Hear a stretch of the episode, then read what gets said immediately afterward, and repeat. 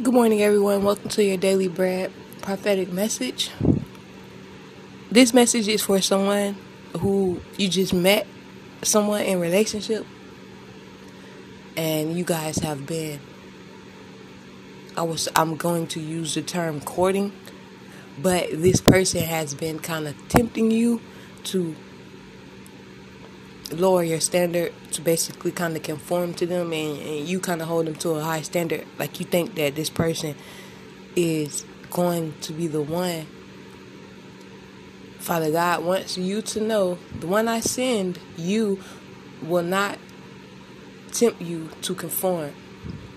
Your flesh may rise up against you because you are human but father god is telling you the one he sends for you will not play on that part, on that temptation, that part that they will not seduce you, they will not lead you to the bedroom, they will not lead you to start doing something that will compromise your walk with Him. They will not lead you to a drug, they will not lead you to the bed, they will not lead you to do devaluing things that would contaminate your walk with Father God. Keep this in mind.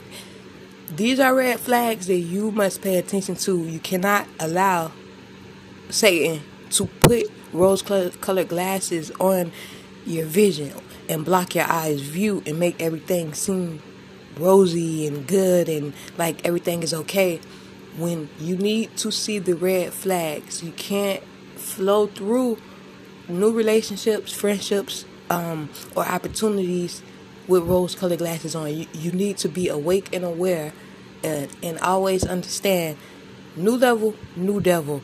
The enemy always has a counteract. Like he always places someone to counteract the good that Father God is leading you to.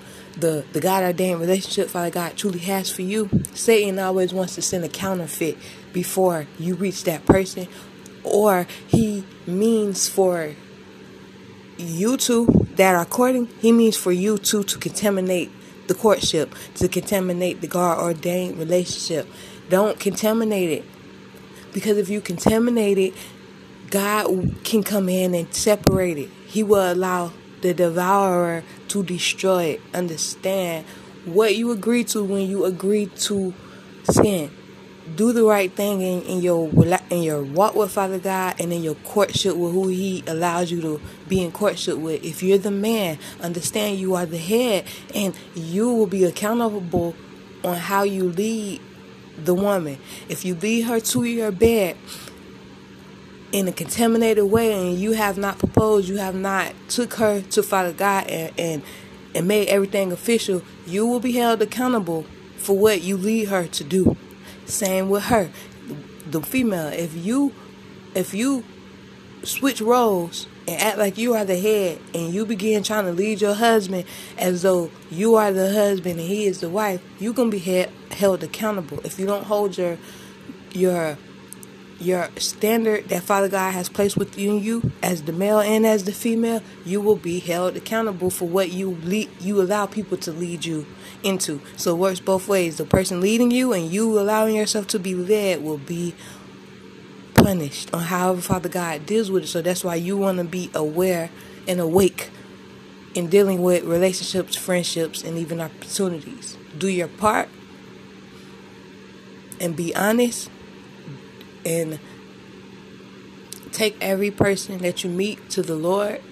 Don't just assume that this is the person.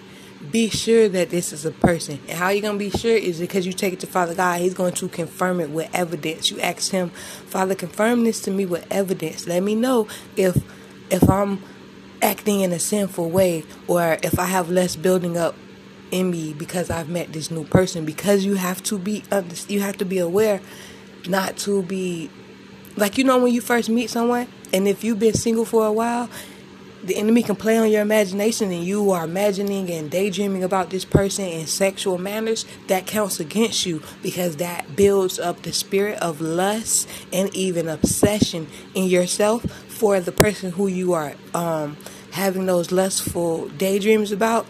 It causes you to lust after them. That opens the door to the spirit of lust and obsession. That will lead that will allow Satan in, and those spirits will wreak havoc in your life. You don't want to have the spirit of obsession on you or the spirit of lust because it's it's say you start out you you was obsessed about the person you liked or you was so lustful towards them.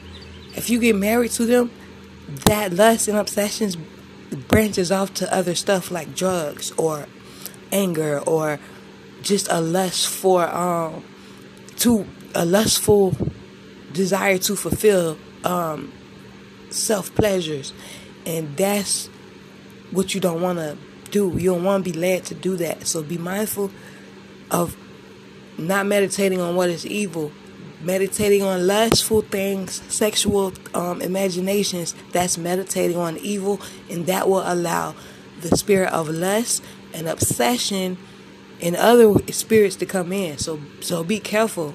Ask Father God to help you take control of your mind and your emotions and and cast those thoughts down.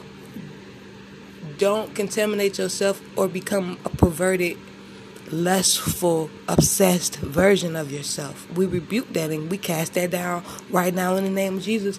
And we send forth the blood of Jesus to nullify and block the effects and effects of those things if we have been doing them, Father, in the name of Jesus Christ.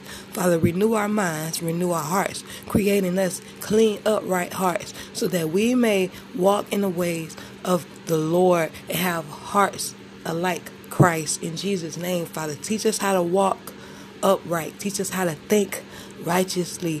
Father, help us correct where we have gone astray in our ways and in our thinking. In Jesus' name, I pray that this message blesses you. Until next time, I love you guys.